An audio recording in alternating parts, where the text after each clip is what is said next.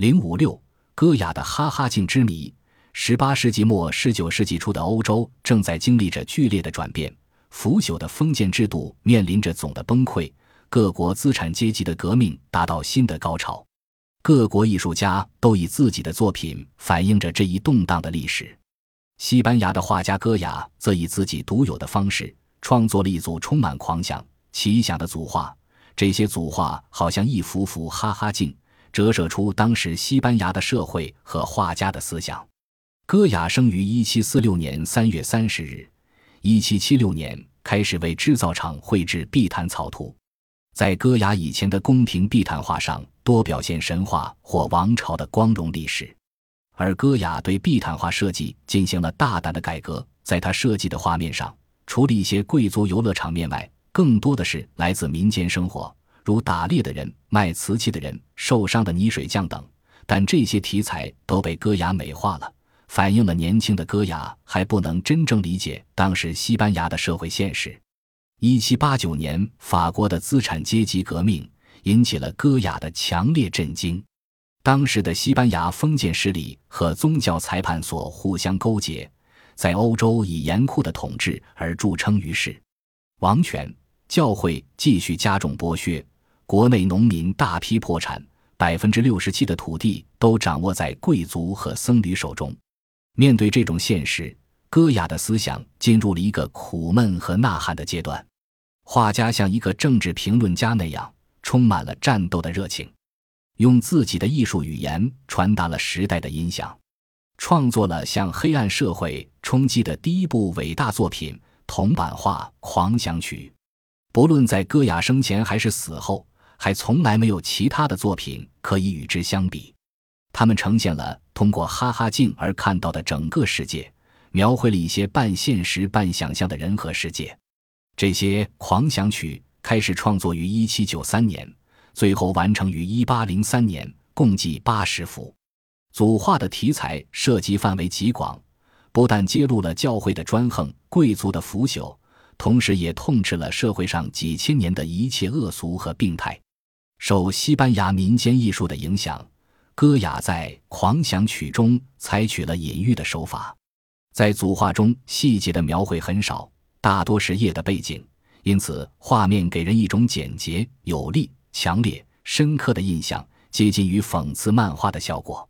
每一幅作品上都配有画家的题词，题词往往带有质问的口气，用词辛辣、尖锐，好像正在向别人或自己愤怒的发问，具有强烈的鼓动性。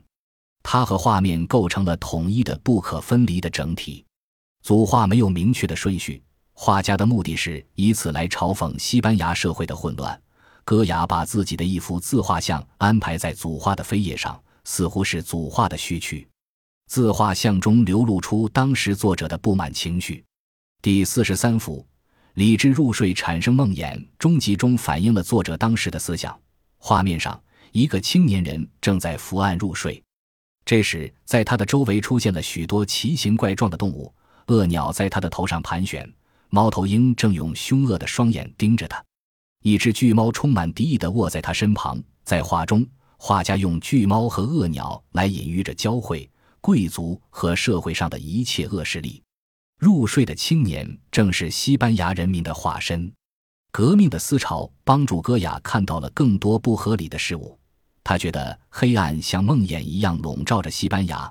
他希望西班牙人民会很快从梦境中醒来，驱散这些恶魔。在这些组画中，戈雅多次把推行愚民政策、欺压人民的统治阶级比作愚蠢的驴子，如一对悠然自得的驴子正骑在人的身上，一个表情得意的驴子正在读自己的家谱，对统治者做了无情的讽刺。还有驴子在做教师，所有的课本上只有同一个字母 A。画家的题词是。不能再多教一点吗？用来讽刺西班牙宗教的专制，排斥一切异端思想。在这是裁缝可以办到的事中，画了一群无知的妇孺跪在一棵披着僧衣的枯树前做祈祷，讽刺了当时宗教对人的愚弄，也对人民的迷信提出了善意的告诫。这是一幅构思巧妙而又寓意深刻的佳作。直到死神降临时，画的是一个老妇人。她的手和脸已经干瘪得像个骷髅。她一面把一顶极其漂亮的帽子往稀疏的头发上戴，一面心满意足地瞧着镜子里面。侍仆们在旁边看着，他们忍不住偷笑，只好用手捂着嘴。题词是“死而后已”。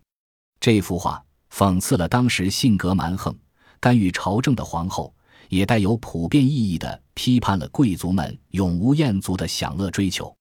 还有一幅名为《生与降》的狂想曲，更富有哲理性。画面上有一个巨人，长着山羊般的腿和魔鬼般的面孔，他把刚刚抓住的一个人抛向天空。那个人穿着华贵的衣服，正为自己的好运洋洋得意。他的手上和头上都喷着火焰。这个可怜的帝王还没有意识到，在他最得意时，也就是失意的开始，他会一头栽在地上。这幅狂想曲附有以下说明：命运对那些追求他的人是残酷的。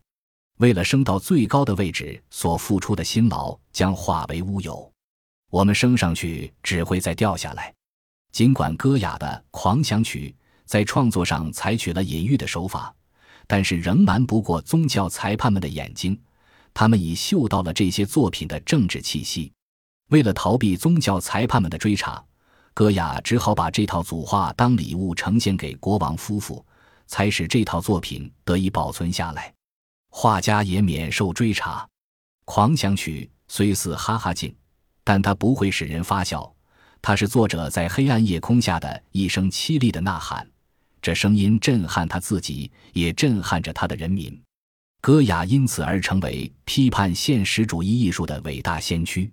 歌雅的时代产生了歌雅的艺术。歌雅的艺术不仅属于西班牙，而且属于全世界。本集播放完毕，感谢您的收听，喜欢请订阅加关注，主页有更多精彩内容。